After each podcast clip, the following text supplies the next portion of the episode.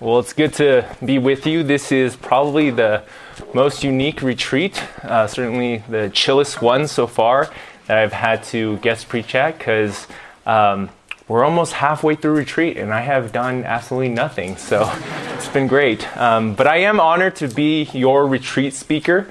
Um, thank you to Pastor Francis as well as the rest of the college staff for inviting me. Pastor Francis is one of my favorite people on staff. So don't tell the other lighthouse staffers because if you do, I'll just I'll just lie.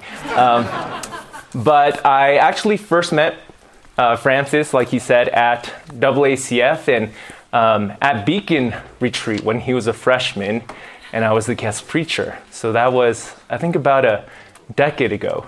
So I know, I know, I know what you're thinking. Pastor Francis, dang, he went to UCLA when he was only eight. Um, yes, it's true. It's true. We'll just uh, ignore any other details. But it's been neat to see how God has matured Francis since then, grown him into the godly man he is. And I am glad to be able to count him as a friend, uh, a co worker, and one of my pastors at Lighthouse. As I'm sure you know, Francis is not only a gifted preacher, but a a wise and loving shepherd. And it's becoming increasingly rare these days where a pastor is both. And so you guys are really fortunate to have him at the helm. Well, it is my joy to be able to be with you this weekend and bring you the word. And I know some of you might feel ripped off that uh, junior high and high school, they both have guest preachers, and here I am one of the pastors at Lighthouse. But before you um, get upset and boo me off the pulpit, let me explain. Uh, I was given the option of which of the three fellowship groups to preach for, and I actually chose uh, Beacon. And um, there's good rationale for this. Um, like Pastor Francis mentioned, I oversee Praxis, our young adult ministry. And so I thought this would be a good opportunity to introduce myself, get to know you guys, and if and when, Lord willing, you graduate and transition to Praxis, we'll have had build some rapport. And so I look forward to getting to know you throughout this weekend. Please forgive me if I forget your name or meet you multiple times. I'm just really bad in that regard. Um, but the second reason is because I used to be a college pastor. Uh, and I am convinced that this season of life is significant. It's so seminal in shaping who you will become. You know, in college, as many of you are experiencing, you're discovering who you are. You're starting to form your own convictions. And it's at this stage in life we really need to lay a good foundation, to examine the trajectory we're on, what we're living for, and who we're worshiping as ultimate. And the book of Haggai does exactly that. Um, we no longer have four sessions together to go through four messages delivered by the prophet Haggai. Um, so we'll go through three, and it'll be, I guess, a slight cliffhanger until I get invited again uh, 10 years from now. Or, um, from my understanding, I think Pastor Francis has preached on Haggai too, so you can ask him or um, tell him to preach uh, the rest of Haggai. But this book, I still think, will be very profitable, very relevant for us because uh, what it teaches are timeless lessons. The book of Haggai is going to challenge us to consider our ways. To consider our ways. Have we oriented our lives around ourselves, our career ambitions, our relational desires, our conception of the American dream? Are we at the center of the universe? Or is God, His desires, His definition of the good life, central to who we are and what we're about? To summarize it, the book of Haggai asks Are we pursuing our own kingdom or God's? Are we pursuing our own kingdom or God's? And so, for our retreat together, we're going to spend time studying this little book. Two chapters, 38 verses, but the book packs quite a punch. And so, if you have your copy of God's Word, I invite you to turn in them to the book of Haggai. If you need some help locating it, uh, just flip to Matthew and move back three books, and bam, you'll be right there, the book of Haggai.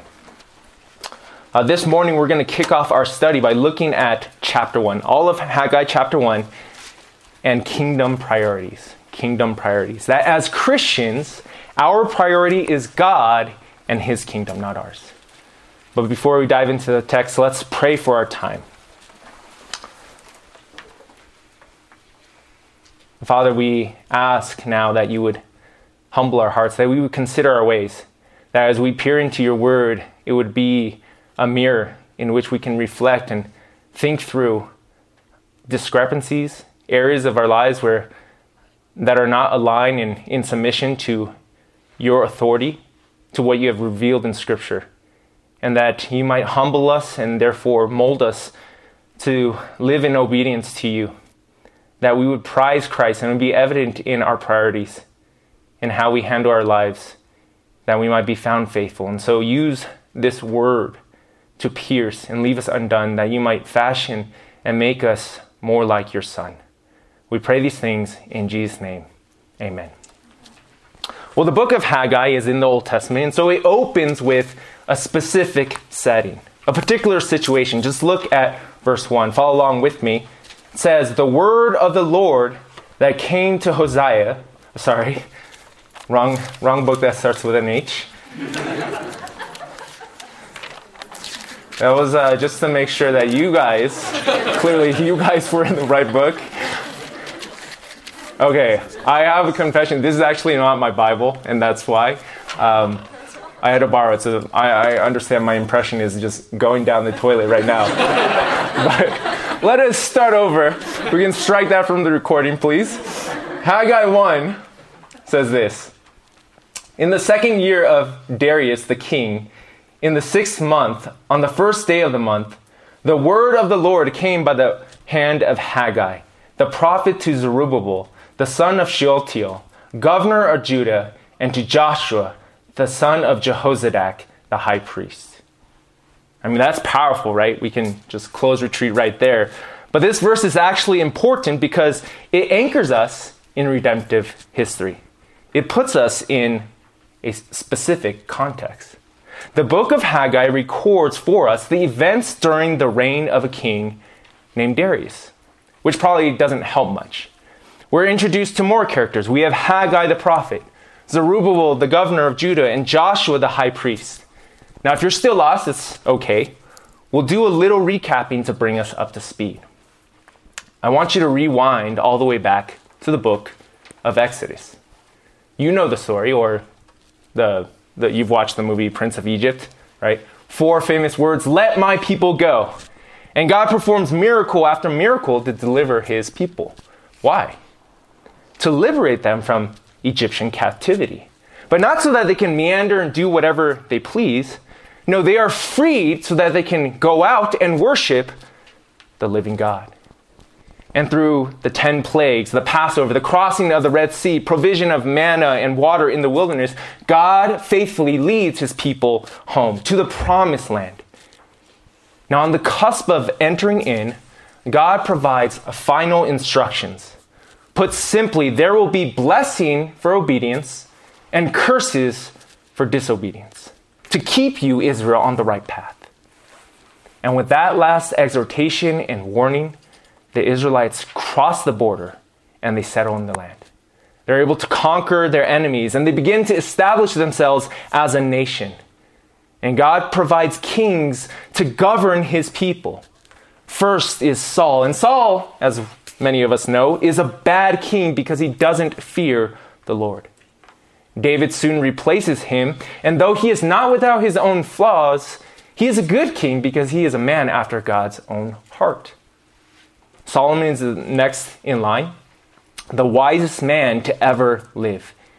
And the kingdom flourishes under his rule. It's a time of unprecedented prosperity and peace. And because of this, Solomon and the people can capitalize on the opportunity. They can build things no one else ever was able to. And this is crucial for our study of the book of Haggai. Because during Solomon's reign, the temple of God is constructed. And it's massive. It's decked out in gold, radiant in appearance, to broadcast a message to the ends of the earth. This glorious building is where the one true glorious God dwells. That heaven and earth converge here. You see, the temple was a visible manifestation of God's special presence, where he would commune with his people, where worship of God was essential, the linchpin to life. But Israel's golden era is a flash in the pan. And paradoxically, the wisest king foolishly goes after idols, resulting in his demise. And the kingdom is split in two. And so you have 10 tribes in the north that are collectively called Israel, and the remaining two in the south called Judah. Well, Israel is led by a slew of bad kings, kings who turn from the Lord, so God judges. In 722 BC, God sends the nation of Assyria in this pagan empire to conquer Israel. Judah has a few decent kings to slow their moral decay, but they also succumb, eventually turning from God to worship false idols. And once again, God judges. In 586 BC, God sends the Babylonian Empire to invade and conquer Judah. And Solomon's glorious temple is destroyed. The Jews are exiled out of the promised land. The people of God are down and out. They have returned full circle, if you will. A deja vu of the Egyptian days. No king, no land, no home. Enslaved by a foreign nation in a foreign country. And time passes. And after the Babylonians, Persia rises to power. And the Persians are lenient. They want their subjects to thrive because it will only make their own name great. And a Persian king named Cyrus allows the Jews to return back to their land. He commissions the governor of the people, Zerubbabel, and their high priest Joshua to lead a remnant group back. The land is a mess, the temple a rubble, but the silver lining is the Israelites are given permission to rebuild. To rebuild. And initially, they embrace their mission with excitement. They get right down to work. But the project sputters and stalls when the surrounding people make it hard on the Israelites. They start persecuting them, spreading nasty rumors about them, threatening their own lives, until the Jews, well, they just stop altogether. And for the next 15 years, get that 15 years, the temple of God sits untouched in its dilapidated and incomplete state. After Cyrus, the next Persian king on scene is Darius, which is where the book of Haggai picks up. It's in this setting, under these humiliating circumstances, that God sends Haggai the prophet with a message. For the first time since exile, the people of God receive a word from the Lord. We'll title this next section God's Rebuke, verses 2 to 4. Look in your Bibles. Thus says the Lord of hosts These people say the time has not yet come to rebuild the house of the Lord. Then the word of the Lord came by the hand of Haggai the prophet. Is it time for you yourselves to dwell in your paneled houses while this house lies in ruins? God addresses this group as if he has no relationship with them. Notice he no longer calls them my people, like, let my people go. He calls them these people. It's like when I get home from work and the first thing Barry says to me is, Guess what your son did today? Now, should I be concerned that Barry has suffered amnesia and forgotten she's the mother to our son? No, it's a setup. It's a setup. It's very sneaky. I know what she's about to say next is something bad. She is distancing, disassociating herself from our son because his actions do not reflect her. They don't reflect her character. Your son called me a big booty brain, which I don't know, in my mind is a compliment. It just means your brain is huge, right?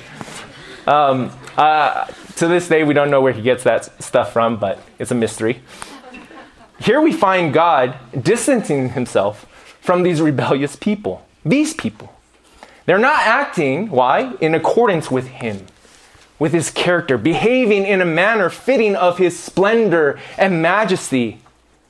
God is creating a space that condemns. Why? Look at the gist of Haggai's message.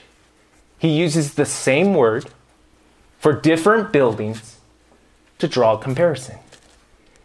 Here, you people are saying it's time to build and dwell in your paneled houses when my house, my house lies in ruin. Paneled houses were nice and expensive. A ruined house is not. You see, back then, wood panels were a luxury because wood was scarce. Geographically, Israel was loaded with stones. If it was a tile in Settlers of Catan, their graphic would just be this one giant rock. And so, in order to get wood, the people have to travel hundreds of miles away, exert tons of time and effort to chop down the trees and to haul them back. Talk about supply chain issues. Yet the people are willing to spend themselves, to exhaust themselves, focus all their attention, energy, and resources on remodeling their homes with the finest cedar, all the while God's temple, God's house remains in shambles. And God sends Haggai to call the people out because they had done more than just neglect a structure or building. They had neglected what it stood for God, His worship. And the state of these houses revealed who was really king, who was sitting on the throne, who was indeed the God of their lives. This is automatic conviction, right? It's not hard to connect the dots. Haggai's message isn't difficult to grasp. In fact, the simplicity is what seals our mouth shut. The rebuke nested in the rhetorical question stings because the answer is so obvious, so obvious to us. And thousands of years have elapsed, but the principle is the same today. Beacon, we may be, not be dodging our responsibility to build God's literal temple, his literal house. But metaphorically speaking, there are a million ways we are pouring into our own kingdom over God's. We put our academic careers over His church. We place our reputation over His renown. We pursue money over His ministry. We prize our family over His.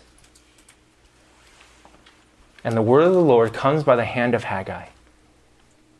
Is it time for you to obsess over your grades, to overhaul your wardrobe, to concern yourself with popularity, to build up your bank account while God and His purposes are tossed to the wayside?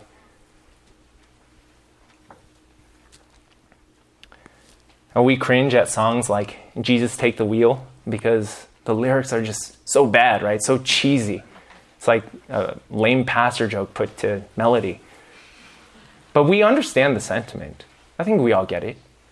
That disciples, by definition, are supposed to follow, that God is supposed to sit in the driver's seat.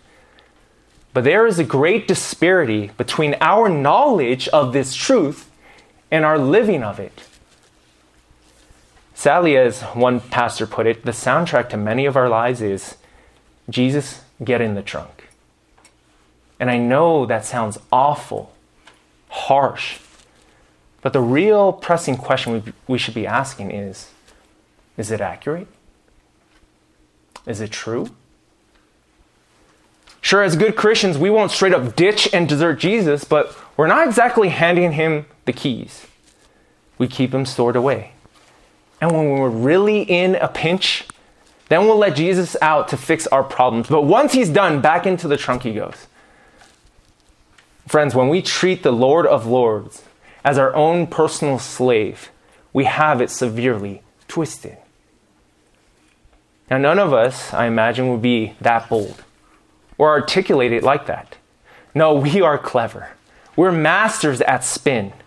We'll dress it up in godly language, right? Well, I'm just saving up money, or I don't have money, but when I do, I want to apportion it for a missionary that I do know. Or I can't make it to Sunday service because I had a late night praying for your soul, but I will stream the service later. But listen, this trick is as old as the Old Testament because that's exactly what the Israelites had done. Oh God, we are oppressed financially. People are hostile towards us. The labor is taxing. It's just not the right time to build your house. And God's rebuke is thick with sarcasm. Oh, I guess that makes sense. That's really cute. It's not time to work on my house, but it's time to work on yours. 15 years. Do you know how many houses you can build in 15 years? And yet these people thought they could dupe God. They didn't flat out refuse the work, they just delayed it, disguising their no with a not yet. And I think, especially as college students who are prone to procrastinate, maybe, we need to realize delayed obedience is still disobedience. It's just a subtler form. You want to know the right time to obey God? Now. Now is always the right time because now reveals your priorities, what or who you are willing to drop everything for. That's why verse 5 is sobering. It's a gut check. Verse 5 reads, Now therefore, thus says the Lord of hosts, consider your ways. We'll stop there. This charge is repeated four times in the book of Haggai. Think, evaluate, be brutally honest, and consider your ways. Look, I get it. I've, I once was a college student. We're busy people. There's rent to pay, assignments to finish, birthdays to attend, meals to cook, and shows to watch. But that's why we're here at retreat to take a step back, recalibrate, refocus, to consider. No one is denying the necessity and even the goodness of a packed schedule. But chief over all the hustle and bustle, we are to seek first the kingdom of God. We don't disregard the blessings and responsibilities we have, but we do, though, make it our aim to please God in them. You see, the lesson in this passage isn't that remodeling our house is evil and prohibited. Uh, if it is, me and my family are in big trouble because uh, we bought a place at the end of last year. We're doing some renovations before we move in. Uh, Pastor Francis did too. Sorry to throw you under the bus. I just didn't want to be alone. Uh, but the lesson here isn't that remodeling your house is sinful. The lesson here is have we given any thought of God? what He wants, what He is doing. For my family, our remodel is not just about my comforts and preference for the kitchen layout or which bathroom finishes, but how can this be leveraged for the kingdom of God? How does moving into this neighborhood position my family to be ambassadors of Christ to the lost, to be closer to church community? How can these new appliances be used to cook meals for others? How can we organize our living room to be an inviting space for fellowship and prayer? How can we steward our remodel and everything we have to show that what we treasure is not a house, but Him? And to my shame, I haven't always been the best at remembering this. I need to consider. And my guess is you do too. You need to consider. Not my kingdom come, but His. His will be done. Houses, school, gadgets, opportunities, money, relationships. These are gifts, even essentials. And they're not inherently bad.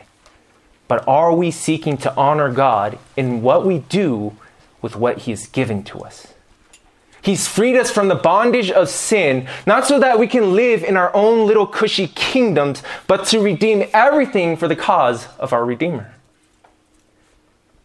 And I think this has immediate implications for you, Beacon. Just even as you try to select a major or as you weigh your future. You know, some of you should be lawyers, not just because it's a prestigious, high paying job, but because you'll be able to advocate and defend the weak and then tell of the one who has done the same for you.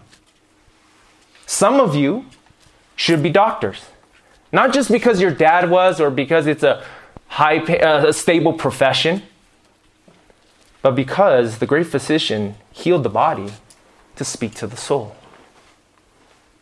Maybe, dare I suggest, some of you should consider full time ministry or missions.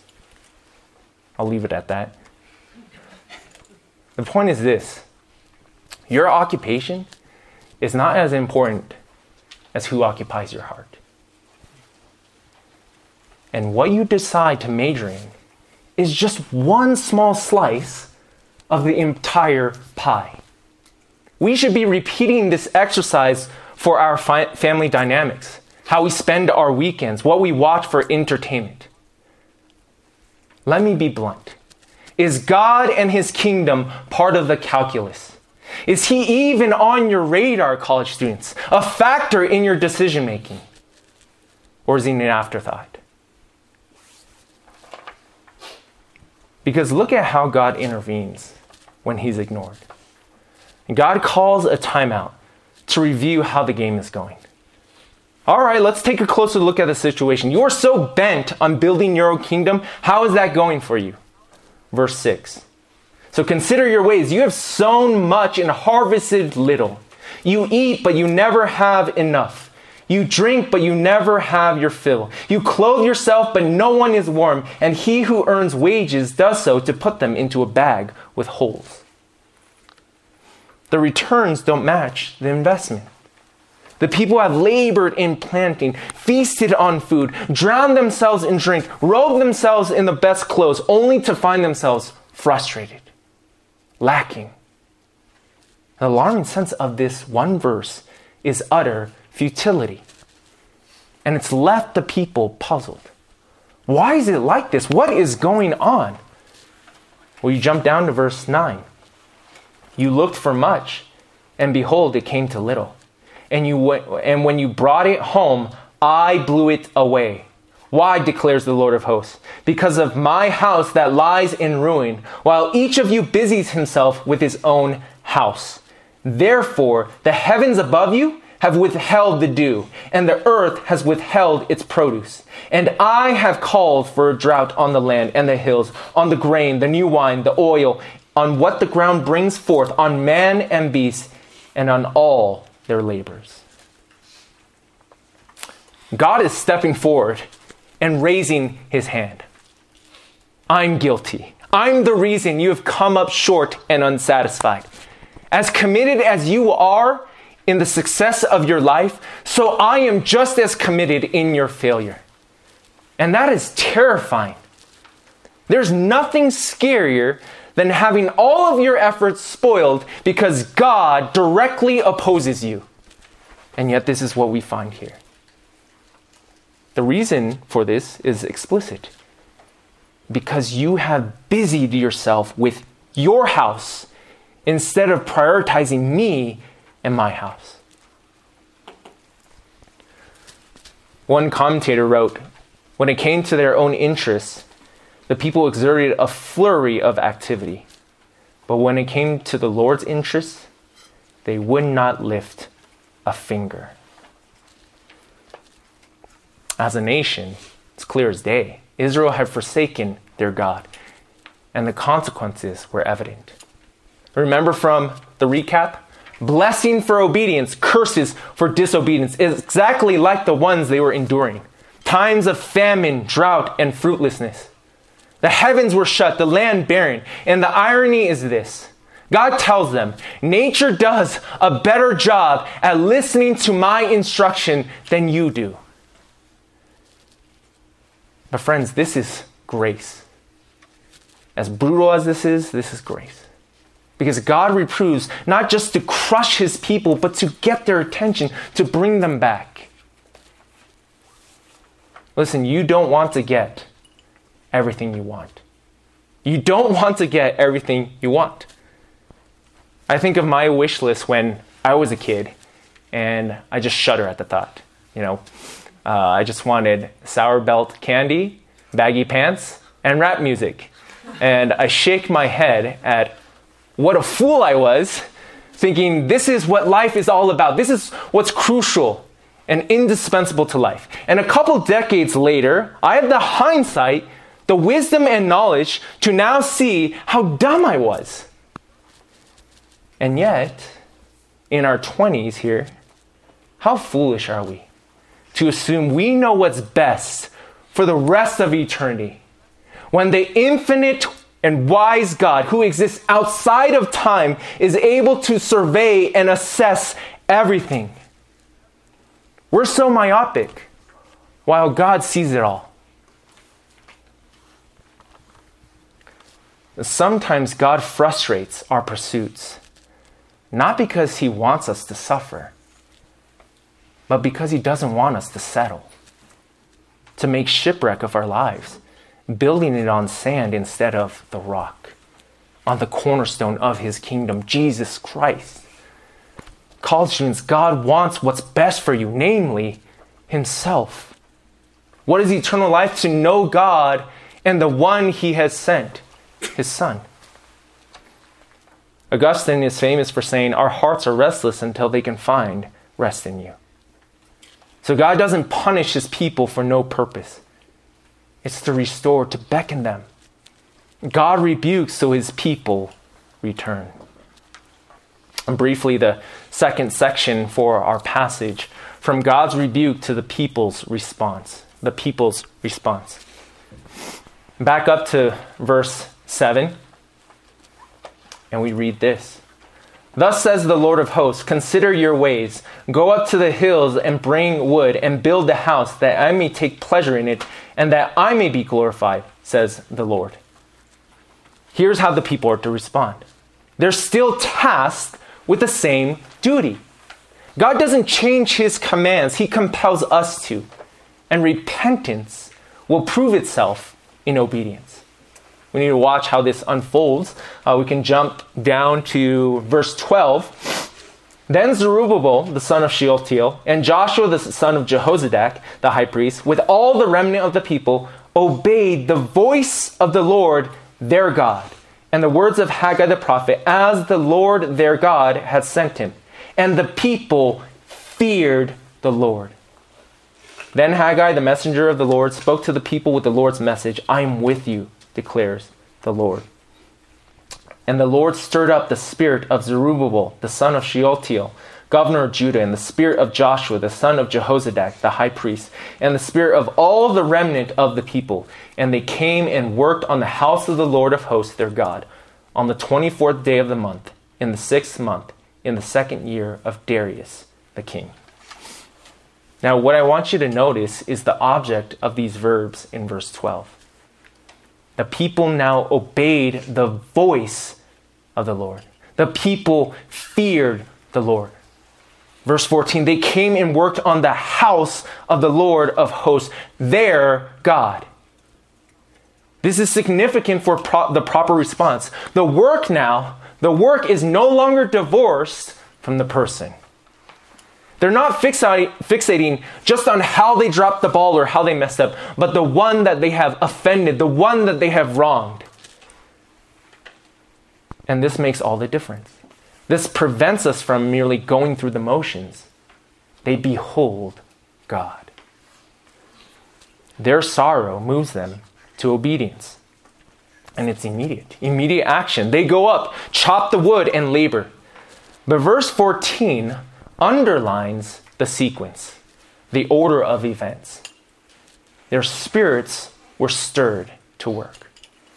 Their hands followed their hearts because humbled hearts produce eager hands. And I love this. Because of their obedience, God assures his people four invigorating words I am with you. I am with you. See, the moments we think we're alone are precisely the moments we're likely to cave under pressure or be distracted from kingdom priorities. Evangelism is terrifying to us because we think, well, it's on me. It's on me to convert this individual, this unbeliever. Or we stress about exams and what's beyond college because we assume, I have to figure this out. It rests on my shoulders.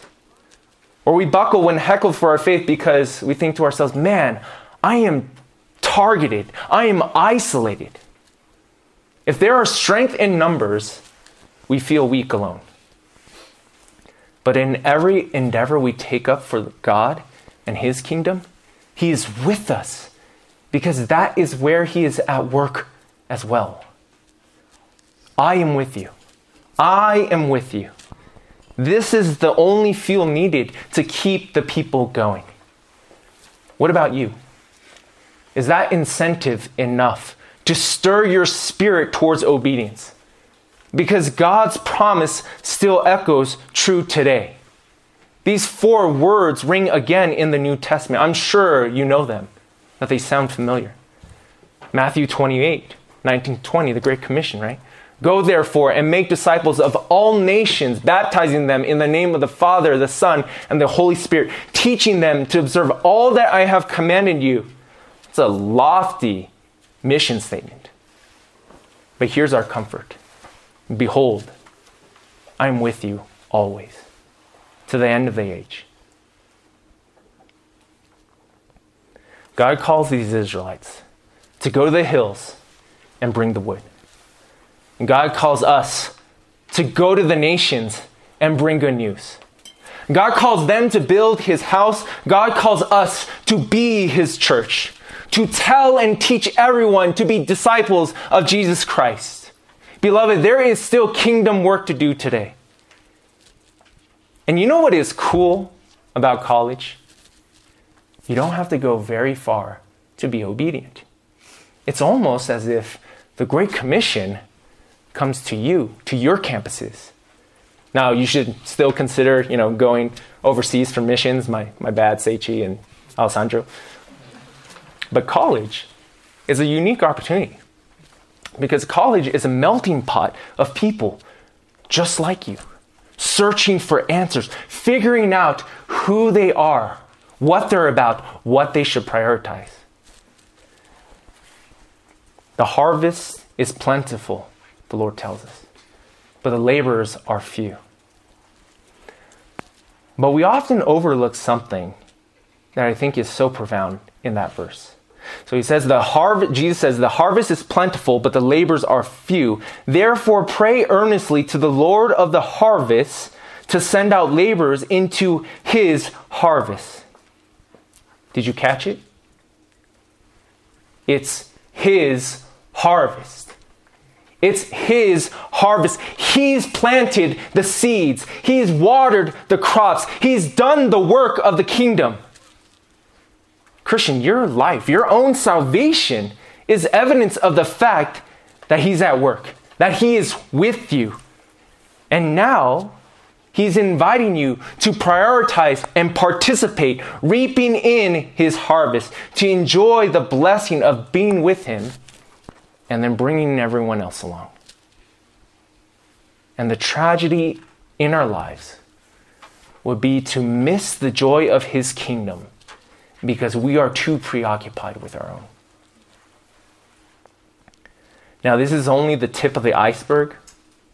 As we continue for the remainder of our weekend in the last two sessions, Haggai will round out what this might look like what it would look like to prioritize God and His kingdom. But resolve this morning to spend time considering and living for His kingdom. Let's pray.